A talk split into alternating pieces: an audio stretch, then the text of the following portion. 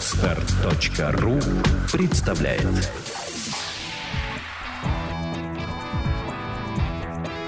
Александра и Андрей Капецки в лучшем психологическом подкасте «Психология, мифы и реальность».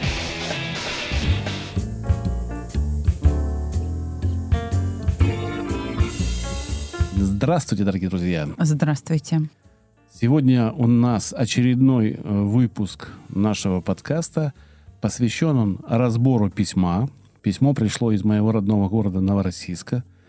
Зачитываю? Да, конечно. Здравствуйте. Очень много слушал и слушаю ваши замечательные подкасты. Все понимаю, но на практике, видимо, не могу применить. 15 лет живем вместе с женой, детей нет. Не хотели, не торопились, строили жизнь. А когда захотели, обнаружилась у меня проблема. Алейхоспермия. Хотя мы и не пробовали забеременеть. Лечусь уже год. Постоянно ругаемся. Оба заводимся. Особенно я. Она как-то умеет завести меня с полоборота. Я стараюсь спокойно отвечать, но когда она третий, четвертый, пятый раз по кругу скажет мне одно и то же, у меня в голове просто что-то замыкает. Начинаю кричать, иногда с матом – Невозможно так жить. Как изменить себя, не понимаю. Последний раз ремонтировал в офисе ее языковой школы домофон. Принес сумку для инструмента от ноутбука и, уходя, хотел поставить ее в полупустом шкафу купе в холле, чтобы в следующий раз было удобно доставать и не ходить через учебные классы, где, возможно, будут идти занятия. На что она мне ответила, не ставь туда, не неси в коморку, это через два класса идти – Попытался ей объяснить, что я не люблю ходить через классы и мешать ее студентам, на что она уже в более грубой форме сказала сделать, как ей нужно. Конечно, она в своем офисе, но я обиделся. В холле была менеджер и клиент, потом сели в машину, начали ругаться. Понимая ее уперто, надо было уступить. Мне почему-то всегда нужна аргументация, почему нужно делать так, а не иначе. А она хочет, чтобы я все делал, не задавая лишних вопросов, потому что она так чувствует или откуда-то знает. Хотя и не всегда эти знания верны. В общем, тупик полный. По сути, не помню, чтобы мы ругались из-за серьезных проблем. Каждый раз, когда ругаемся, она просит меня уйти, собрать вещи. Один раз ушел не от того, что хотел уйти, а чтобы остыть. Но она завалила меня разными вопросами, в итоге вернулся. Не зная, что делать, понимаю, она устает, на нее давит работа. С мамой далеко не самые лучшие отношения. Мама у нее домохозяйка уже много лет, жена моряка. Когда-то была главбухом, властная женщина, любит всех поучать. Иногда взрывается агрессия на ровном месте. Я думаю, что я тоже далеко не подарок, но жену свою очень люблю и хотел бы перестать с ней ругаться постоянно. Я работаю в ИТ-области. Сейчас доход выше местного среднего в 4 раза. В детстве мать воспитывала меня без отца. Отец ушел от матери, когда мне было 3 года, и висел на шее у деда, который меня очень любил и заменил отца. Я его особо не видел. В 95 году он просто исчез, и никто его не мог найти. Я был двоечником, прогульщиком, рано начал курить, выпивать, школу закончил еле-еле – у меня было около 20 приводов в милицию за кражи со взломом. В 16 лет дошло все до суда. Когда чуть не посадили меня на 5 лет, одумался, понял, что нужно учиться и работать.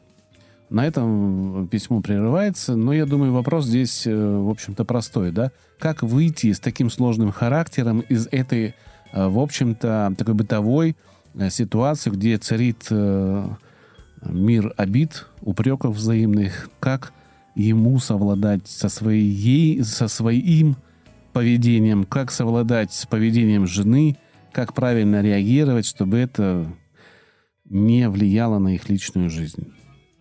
Я здесь не соглашусь, что упреки на пустом месте и что больших проблем у них нет. То, что они ежедневно или там почти ежедневно ругаются на пустом месте, и это происходит год, это и есть их большая проблема. Но из 15 лет. Если я правильно понял, они живут вместе 15 лет, но ругаются последний год, да? Да, но это довольно большой срок. И э, по характеру письма понятно, что человеку очень больно. Это просто крик о помощи. Это прям слезы человека, которому плохо. Поэтому говорить о том, что ой, да проблема у нас небольшая, так что-то из-за ерунды ругаемся, это не так. Не надо прятать голову в песок, как страус, и говорить, что ни- ничего страшного, очень даже много чего страшного. Что произошло? Фактически мужчина себя а, оценил по-другому. То есть а, до установления диагноза олигоспермия он был один человек, после этого он стал другим. Он себя обесценил. У него в письме сквозит такое раздражение на себя, такая даже некоторая ненависть к себе. И он не чувствует себя уверенно. Понимаешь, он был такой большой и сильный, а тут он больной и слабый.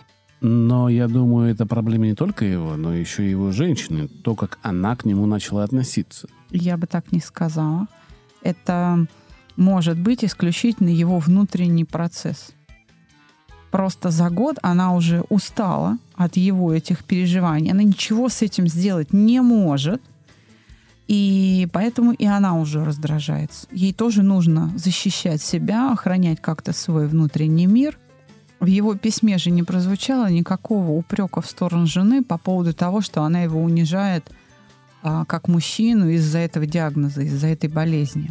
Нет, я так понял, что в его письме идет претензия, что она его а, поправляет в какой-то работе, которую он может сделать хорошо, и она просит его сделать так, как удобно ей, потому что она знает, как лучше вот в этом месте, где она работает. Нет, не так. В письме говорится о том, как остро он реагирует на всякую ерунду. И он не знает, что с этим делать.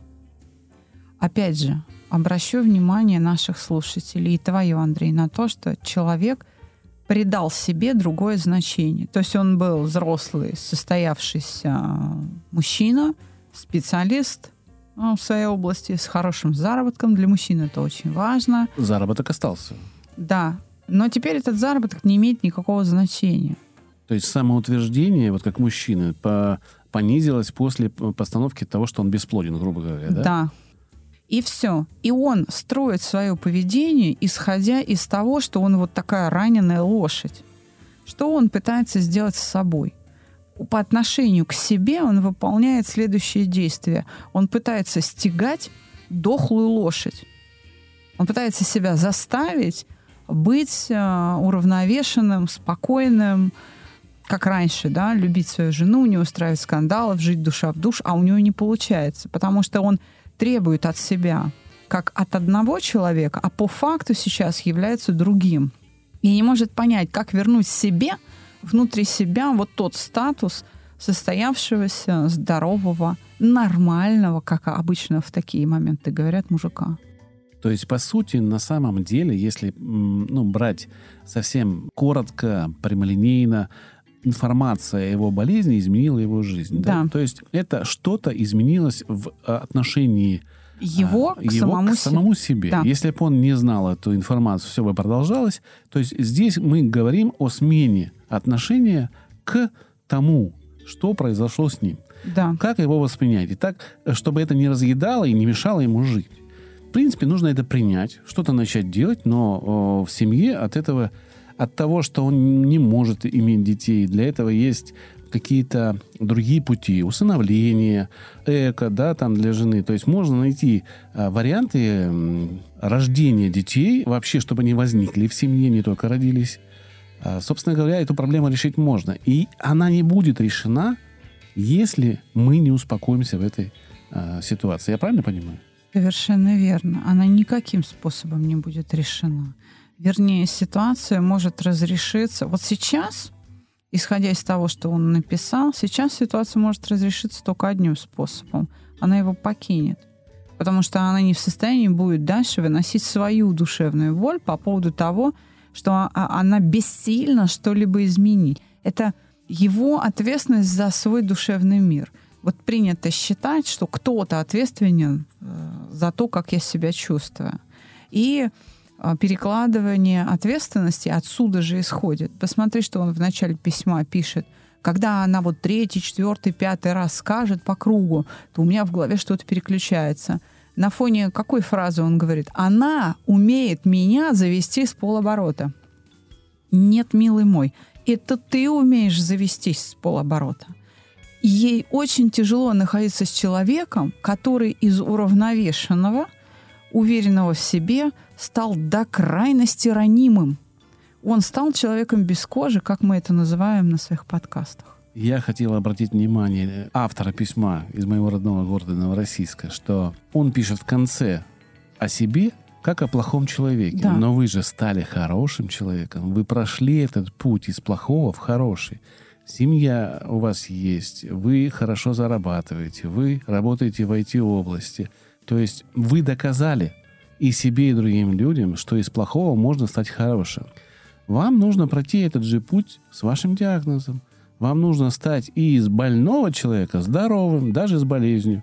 Эта болезнь не смертельна, она просто ограничивает какие-то ваши функции. И вполне возможно, что вы вылечитесь, в конце концов, и функции восстановятся. Об этом переживать нужно только с точки зрения э, времени, потраченного на лечение, что сколько мне это понадобится. Если не понадобится времени, то есть это не лечится уже, нужно принять и идти дальше, смотреть другие э, варианты решения проблемы. Иначе вы действительно можете потерять семью, и не испытать вот это чувство отцовства, когда с ребенком можно где-то гулять. Воспитывать нужно... его, да, как-то да, взаимодействовать да, да. с ним. Здесь нужно обратить внимание вот на что. Те внутренние душевные попытки, которые он предпринимал для того, чтобы вернуть себе исходное да, самоощущение, не увенчались успехом. И за год этих размышлений и мучений душевных он уже построил целую философскую концепцию, почему вот он такой плохой, используя механизмы памяти. То есть он извлек из памяти, какой вот он был, потому что он был несчастный, потому что папа пропал. И, и он сейчас находится в этом состоянии. Примерно. Да, и как бы, ну, что же ждать, когда вот у меня такая основа. И как бы вот по-другому быть не может. То есть это как данность, как такая печать, которую нельзя снять. Это целая философская концепция, оправдывающая сегодняшнее бессилие.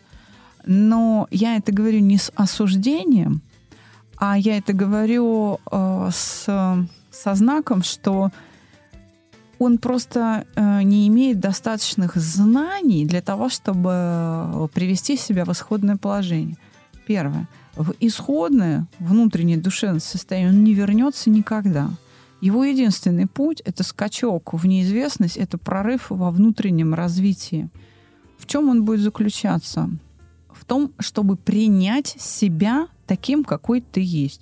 Нужно сначала принять себя, что ты на данный момент бесплоден, и только после этого принятия внутреннего, вот как он принял себя хулиганом, также он должен принять себя больным, и только после этого будет эффективно любое лечение уже не важен будет метод. Дальше хочу обратить внимание. Кстати, да, ваше лечение может блокироваться результат тем, что вы переживаете о том, что вы больны. Это мы исследовали вот в работе с онкобольными, и мы видели, что продвижение в выздоровлении очень существенно зависит от состояния психологического пациента. Если он спокоен и принимает эту болезнь как данность, что вот в данный момент она есть, то на фоне этого спокойствия лечение проходит намного безболезненнее.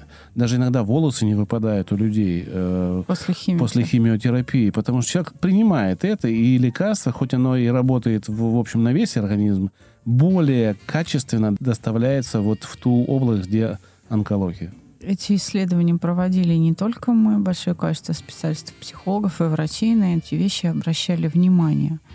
О чем я хочу сказать? Я к медицине впервые прикоснулась благодаря стоматологам. И я занималась проблемой э, дентофобии. Человек настолько боится лечения зубов, что ему не помогают обезболивающие, и даже внутривенная седация не действует. И в попытке объяснить, что это такое, мои друзья стоматологи обратились ко мне. Вернее, это уже теперь они друзья, тогда это просто были сторонние специалисты, чужие для меня люди. Я поднимала большое количество литературы согласно которой исследования по всему миру ведутся, а, мировая стоматология изучает вопрос, что психический фактор может э, менять кислотность внутренней среды, меняется pH плазмы крови, а, меняется там электрическое сопротивление чего-то где-то, я сейчас уже не вспомню. Таким образом, что химические реакции, обеспечивающие усвоение, то есть метаболизм и доставку вот этого лекарства, обезболивающего, например, а, в нужное место запрещены. То есть внутренняя химическая а, среда не может осуществлять свою деятельность, потому что физические параметры организма не дают возможности этим биохимическим реакциям протекать. Это подтверждает мысль многих ученых, в том числе и физиологов, и философов, и врачей, о том, что психика действует не на биохимическом уровне, а на биофизическом. Это что-то связанное с энергией, с электронами, вот что-то такое. Это а, какое-то движение внутри нас, это какое-то неотъемлемое свойство материи. Поэтому все попытки лечить психические заболевания лекарствами, они всегда обречены на провал. Они всегда имеют, ну не то чтобы побочные действия, а отсутствие эффекта или не тот эффект, на который рассчитывают создатели лекарства. Я э, писала монографию 7 лет назад, которая называется «Дентофобия». Писала я ее, вообще говоря, на английском языке для Соединенных Штатов. Это, это вообще говоря, был лекционный курс повышения квалификации стоматологической ассоциации Соединенных Штатов для дистанционного образования. Это непрерывное образование врача. Я делала этот курс. И хочу сказать, что в его подготовке подчеркнула эти знания. Ровно то же самое можно сказать не только о проблеме зубов – но о любой другой проблеме, когда лекарство не действует, потому что внутренняя среда организма таким образом настроена, что биохимические реакции не могут осуществляться. То есть вот у него олигоспермия. Он не принимает себя таким, какой он есть. У него возникает внутри напряжение, которое меняет физические параметры в жидкостях э, внутри организма. То есть кровь э, наполняется Кровь, межклеточные жидкости и так далее, всего. лимф, да. То есть они приобретают совершенно другие... Адреналина э, больше. Ну, нет. Ну, страх же тоже нет, присутствует. Нет, именно там поверхностное натяжение или там э, э, качество электрического сигнала другое. Я не специалист в этом, я могу сейчас какой-то бред говорить, но я могу сказать, что физические параметры организма меняются. Мы знаем, что Э, скажем, какие-то реакции протекают только на свету химические, а какие-то только в темноте. Перекись водорода, если ее поставить под солнечный свет, то она тут же разлагается. Все. Тут же наступает химическая реакция. То есть некоторые лекарства мы храним в темноте и только в холодильнике, создавая для них те физические параметры, при которых это соединение может существовать и быть устойчивым, и тем самым осуществлять свою работу. Как только мы нарушаем условия хранения, например, то все, это э, начинаются другие химические реакции и меняется состояние элемента.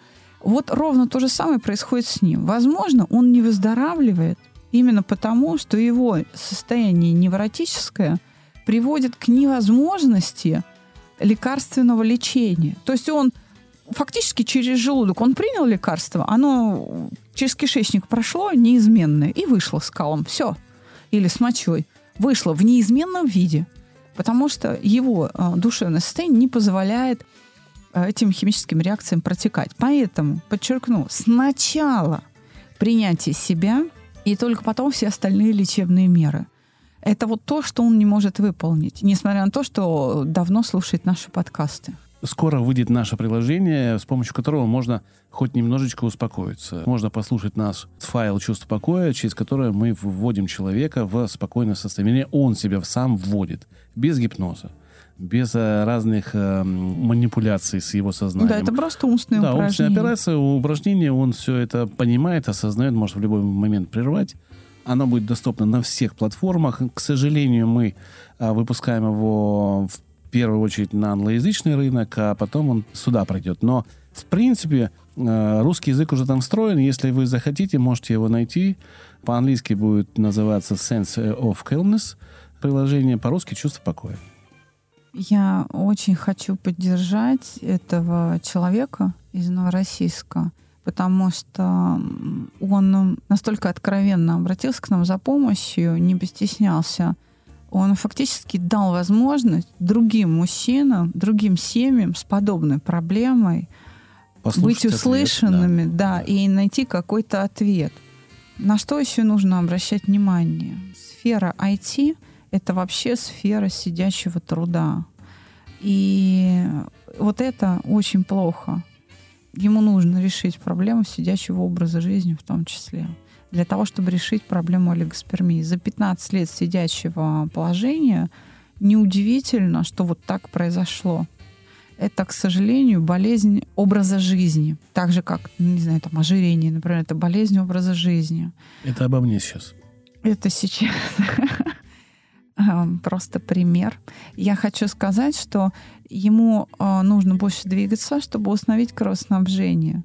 А людям с такой проблемой, неважно, мужчина или женщина, я бы всячески рекомендовала тренировки мышц тазового дна, чтобы восстановить. Или как минимум пешие прогулки очень хорошо решают проблемы там, простатит, хронических воспалений а, у мужчин и женщин да, в области малого таза. А, нордики, нордическая, то есть э, скандинавская ходьба с палочками. А, двигайтесь, перемещайтесь, простатный комплекс у вас, у мужчины, будет хорошо работать. Велосипед, бег, ходьба — это то, что вас будет спасать, поддерживать. А, ну, велосипед вас. при каких-то болезнях все-таки противопоказан мужчинам. ну, если там, мы имеем в виду геморрой, то... Геморрой, простата, да. тоже там проблема Аденома, есть. если, Аденома, да. да. А давай, знаешь, что поговорим немножечко отвлеченно на базе этого письма обсудим влияние внешних факторов, которые, в принципе, на тебя не влияют. То есть физически на тебя никак не влияет. Ну, грубо говоря, как пример. Узнал диагноз, изменил поведение. А стоишь в пробке, справа тебя обгоняет какой-то олигофрен на каком-то крутом, крутой машине, и это на тебя сильно влияет, ты начинаешь гневаться, что как он может меня... А ведь на самом деле с тобой лично, вот если ты закрыл глаза и не увидел в этот момент проезжающую машину, закрыл уши и глаза, не услышал, не увидел свой э, диагноз, но тебе сказали, что у тебя что-то есть, с этим надо что-то делать. У тебя в отношении было другое. Как принять эти все внешние такие вызовы так, чтобы они не изменяли твое поведение? Потому что именно вроде как не влияющие на нас события приводят иногда к трагическим последствиям в виде развалов семьи, дракам на дорогах, дракам в барах, дракам на дискотеках, выяснение, кто сильнее. На самом деле еще ничего физического не произошло. Кто-то влез вне очереди. Вот эта справедливость, это философский уже, наверное, да, вопрос такой, почему я или почему он должен меня обгонять, или почему он должен вне очереди влазить, почему ему все, а мне ничего. Давай немножко поговорим на эту тему. Потому что это тоже важно в этом контексте письма. Как, как принимать такие вещи и стать более спокойным. Мы, мы существуем одновременно в двух мирах. И во внутреннем, и во внешнем. И говорить о том, что если внешний мир со мной не соприкасается, если меня никто не ударил по голове и не оторвал мне руку, то он на меня не влияет ошибочно. Он влияет на меня. Все совсем связано. Другое дело, что каким путем осуществляется это влияние оно осуществляется через мое мышление, через то, как я это оцениваю, то, что вот вокруг меня или внутри меня происходит. Все дело в настройках. Ты сказал о философии. Но философия — это не абстрактная вещь, это не какое-то понятие, отдаленное от нас с тобой. Философия — это то, чем мы пользуемся ежедневно, независимо от того, понимаем мы это или нет. Пример. Если ты живешь много лет с идеей кругом козлы, везде засада, то вот это тот философский фильтр, который установлен на твои глаза и уши. И ты отсекаешь все, что не относится к данной идее. То есть ты действительно не видишь порядочных людей. Ты действительно не видишь, что вокруг много добра и сострадания. ты действительно не видишь даже внутри себя что-то хорошее. Ты не можешь это увидеть, потому что эта философская идея выделяет из фона только те фигуры, э, звуки и события вообще внутреннего и внешнего мира, которые определены данной идеей, которые ей соответствуют. То есть, если, извини, что перебиваю, если мы говорим о некоторых таких людях нереалистичных к жизни, ну, грубо говоря, это розовые очки, да, то здесь мы можем сказать, что это очки синего цвета, допустим, да, или да, агр- они, агрессивного. Совершенно, да? они могут быть черные очки, ты видишь все в черном цвете, или наоборот. Ты можешь считать, что ну вот мир прекрасен невозможно как, все замечательно, все замечательные, и тем самым ты лишаешь себя возможности, например, отставить себя. Да, ты добрый человек, ты ни с кем не конфликтуешь, тебя все любят, потому что на тебе все ездят. Тебя просто эксплуатирует внешний мир, потому что ты позволяешь это сделать. В розовых очках жить очень тяжело, потому что особенно близким людям, которые не имеют этих розовых очков рядом с тобой, очень тяжело, потому что со своей наивностью ты все время влипаешь в какие-то истории, которые причиняют боль, пусть даже не тебе, ну тебе-то хорошо, ты оправдал обидчика, да, а того, кто тебя любит и видит, что, боже, какой ужас вообще, как можно с тобой так обращаться. Это как раз и о семейных конфликтах. Понятно. Я думаю, мы ответили на вопрос автора письма из города Новороссийск. Если вы дослушали до этого времени, то парочку вам информации в уши. Первая информация. У нас постоянно стартуют группы. Записывайтесь. Вторая информация. Скоро мы появимся в одном спецпроекте с семью крутыми подкастами, где будем разбирать образ страха с разных сторон. В том числе будет еще и другая точка зрения от психологов, э, постпсихологии. А, Наука в ладошке, там Наука много в ладу, там много, да, Крит Мышь, э, ни о чем, голос Детройта, вот даже с Америки к нам присоединились. А голос э, Мер- Меркурия будет э, обсуждать. В общем, есть э, разные взгляды, и мы попытаемся вам рассказать о страхе. Это в преддверии Хэллоуина будет у нас такой спецпроект. Спасибо большое, друзья, что нас слушаете. Подписывайтесь на наши паблики ВКонтакте, в Фейсбуке. Мы присутствуем сейчас на платформе ВК подкасты. а Мы участвуем в тесте. Подписывайтесь на наш канал в подкастах именно. И слушайте нас на всех платформах. Да, ставьте лайки, делайте перепосты. Нам будет очень приятно.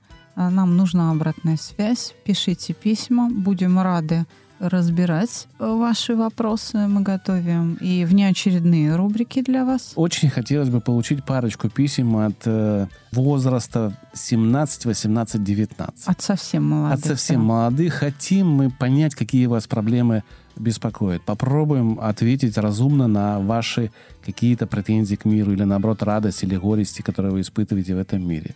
Поэтому очень ждем от вас письма. Если вы нас слышите, пишите. Прямо сейчас садитесь и пишите. Мы обязательно ответим на это письмо. Ну, а следующий выпуск у нас юбилейный. Мы пять лет в эфире, и мы готовим для вас что-то вкусненькое. Спасибо, что вы нас слушаете. Всего доброго, до свидания. До свидания.